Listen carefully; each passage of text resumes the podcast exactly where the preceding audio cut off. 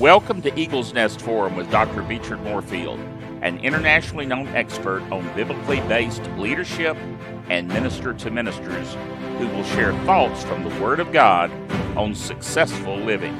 Now, let's join Dr. Moorefield for today's message. We thank you that you have said in your word that you would restore to us everything that the enemy has stolen. So, to that end, I thank you for this night that the Word of God will build faith and that faith will receive restoration of all things and that together we shall walk in the light of God's Word as a body of Christ. And for that, I thank you. And I say thank you that your Word is true, that Holy Ghost is present, that God is exalted, and that Jesus Christ is Lord. In the name of Jesus, we say amen. Amen. God is good. Amen. Amen. Brother Don Little John? Uh, yes, sir, I believe so. Three days, three, days. That's how can she get tonight? If she goes to uh, Beechard Moorefield. B E E C H A R D, Moorefield. That's, let's just go to my Facebook page. Uh, come off Eagle Nest Forum. Yes, not on Eagles Nest, it's on Beechard Moorefield. It's on Beach it, Moorefield. Come off Eagle Nest Forum. Hallelujah.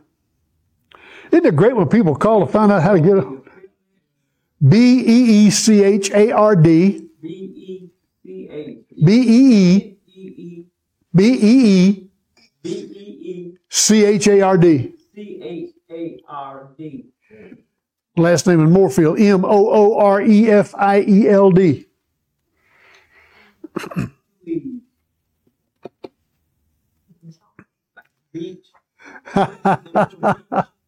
Hallelujah. Uh, I'll take that kind of an interruption at the beginning anytime, won't you? Amen. Praise God. Brother Clinton, you had a question for me the other night, and I, I thought it would be a good question for everybody to hear. I have a friend that, uh, actually, I can answer, so I asked Dr. Moorefield about it. And what he was asking me, he was at, he did a campaign that comes on like on four o'clock in the morning, and, um, Mike Murdock and all on board be on that different one. I seen him, uh, the other night, and a, uh, African preacher from, uh, Nigeria. Okay. He was. But anyway, he asked me, he said, uh, Clinton, he said, uh, and he started crying. He said, those preachers get up and, and preach and say, they preach about 10, 15, 20 minutes. But then the next 45 minutes Yeah. or hour, they preaching about, uh, sowing a seed. And he said, but you know, I ain't got that kind of money that they been asking. And he was asking the question, uh, if, if, if I don't have the money to sow the seed, why I can't get the blessing? And, you know, he, and he, what, I guess he was saying that you have been paying for a blessing, I guess that's what he's trying to. And I know I can answer for it. So I asked Dr. Moorefield about it. Brother Frank, if you look up the line seed for the sower, look, up, tell me what scripture reference that is. I think it's in Corinthians. Oh, Seven. Yeah. I think it's First Corinthians. Maybe I'm wrong. But, uh, but it, it's in, uh, either First or Second Corinthians. But I'll answer the question and I'll give the scripture reference. Uh, it, it is sad, but it's true that uh, a, a lot of people seem to focus on getting seed sown into their ministry more than on having the seed sown in the hearts of people. So they give less time to the sowing into the hearts of people and more time to sowing, getting, getting seed sown into their ministry or whatever they have going. That's sad. But the truth is this God does want his people to sow. because that is the means by which He has given us to prosper. Uh, the different kinds of sowing, we're not going to go into that, but um, that is the means. Giving is the means to receiving. And I've said this before, I'll say it again here at Christmas time. You should never give anything without an expectation to receive back from that seed multiplied. Never. Anything. Christmas presents, birthday presents. If I give to somebody, I'm expecting a return. Not from the person I gave it to. That's not the way this works. But when I sow seed, I expect something to grow out of it. I expect a harvest. Okay? And the Bible tells us how that harvest will come. If I sow seed into your life, God will see to it that other men that already have seed will pay me, will, will see that I receive back. It's not a payback, it's, but God will see that I receive the, the harvest from that sowing. Now, uh, 2 Corinthians 9, right? 2 Corinthians 9. Look at 2 Corinthians 9. Thank you, Brother Frank, for looking it up for me. Praise the Lord. 2 Corinthians 9.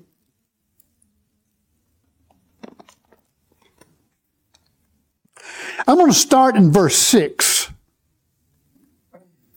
Listen closely. I'm going to read down through verse uh, verse 10. Listen, listen closely. But this I say, he which soweth sparingly shall reap also sparingly, and he which soweth bountifully shall reap also bountifully. Every man according as he purposeth in his heart, so let him give, not grudgingly or of necessity, for God loveth the cheerful giver. Now again, I want to remind you here, in the Greek language, that says the cheerful giver loves God. That line, God loveth the cheerful giver, is used by many ministers today when they get ready to receive the offering. But that line alone implies that God does not love the person who does not give cheerfully. I just, it implies it. Doesn't say it, but it implies it. If all I say to you is God loves a cheerful giver, what does that naturally say if we do the inversion of that? God does not love the uncheerful giver. Okay. But what this language, what this says in the Greek is the cheerful giver loves God. See, the point is this. God loves the sinner. He loves everybody. He doesn't hate anybody, but he does hate sin. All right. Well, I take that back. There are some things, there are some people that God hates. I know that may shock you. He that soweth discord among the brethren, God hates him. Okay. Now, we continue reading, going to verse uh, seven, uh, done, done verse seven, verse eight. And God is able to make all grace abound toward you, that you always, having all uh, sufficient, all sufficiency in all things, may abound to every good work. As it is written, He hath dispersed abroad, He hath given to the poor, His righteousness remaineth forever. Listen closely to this verse. Verse 10, 2 Corinthians 9. Now he that ministereth seed to the sower, both ministereth bread for your food, and multiply your seed sown, and increase the fruit of your righteousness. Uh, the first uh, eight words of that verse stand out to this question. He that ministereth seed to the sower we, have already read the verse, not according to what a man has, but as he purposes in his heart. Remember that? Okay. Your giving is not based on how much you have. It's based on what you're willing to give. Give and it shall be given unto you, the Bible says. Good measure, pressed down, shaken together, and running over, shall it be measured unto you, for with the same measure that you meet, not with the nickel or the penny or the dime or the dollar that you give, but with the measure by which you give it. If all I have is a nickel to give, but I give it with my whole heart, you can't beat that measure. God will see to it that men give back to me Good measure, pressed down, shaken together, and running over out of their whole heart. If one man gave me back good measure, pressed down, shaken together, and running over out of his whole heart, then I would receive an abundance more than I gave. But if men do that, and so this is a message to the people like you just mentioned, Bud Clem. They, they want to give, but they just don't believe they have enough to give. My friend, don't count your pennies short just because somebody said write a check for a thousand.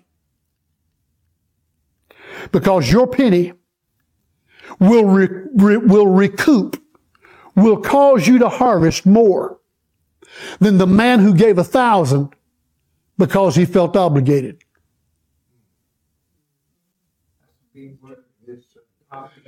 Now that is a word from God for you. If all you have is a penny to give, but you give it with your whole heart, you will receive more in return for that penny than the man who gave a thousand dollars because he felt obligated to give. Because if you feel obligated to give, you're not giving. If you feel obligated to give, you're acting under a, burden of literally condemnation. Think about it. Why would you feel obligated to give somebody something? Now, here's a, we, we, we'll, we'll get to where we're going tonight. Why would you feel obligated to give somebody something? And the answer is you should not. You should not. Yeah. We should, we should never feel obligated to give to anybody. This, this is, uh, uh, this is something that I've, I've talked with Sharon about it, and I've had a discussion over meals with folks a couple times with this. Uh, somebody told me once, well, you know, it's, it's our turn. And this hadn't, wasn't that too long ago when somebody said this to me. It's our turn to give. It's our turn to buy. And I said, no, it's not your turn. We don't take turns in the kingdom of God. Well, well, you bought it the last time, or I, I didn't get a chance to. No, no, no, no, no. You see, you're missing the point. You're missing the point. If you're giving because you're obligated to give me, you owe me something. And the Bible says, owe nobody anything but to love them. And here's another thing. If I buy something and give it to you, your lunch, whatever, it's a gift. It is not a loan that demands a payback. Okay? Don't rob me of my payback by thinking you got to pay me back. I've given because I wanted to give. I don't want back one payment. I want a good measure pressed down, shaken together, running over. See, that's what, that's what changed my attitude about giving. Is, is finding out what God said about it. And that should, that should be doubly so for each of us here in this Christmas season. Did you know most people do most of their giving around Christmas? Oh, they may give to a wedding for a you know, spouse for a wedding anniversary. They may give to friends occasionally. They may give to their to their children. And uh, uh is this this thing is not working again?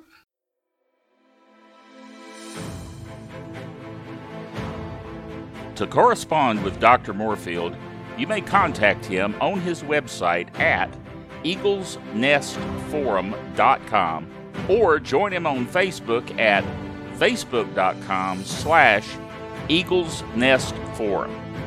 And be sure to subscribe to the Eagles Nest Forum YouTube page at youtube.com slash at sign Eagles Nest Forum. Join us again next time for another inspiring message by Dr. Beechard Moorefield.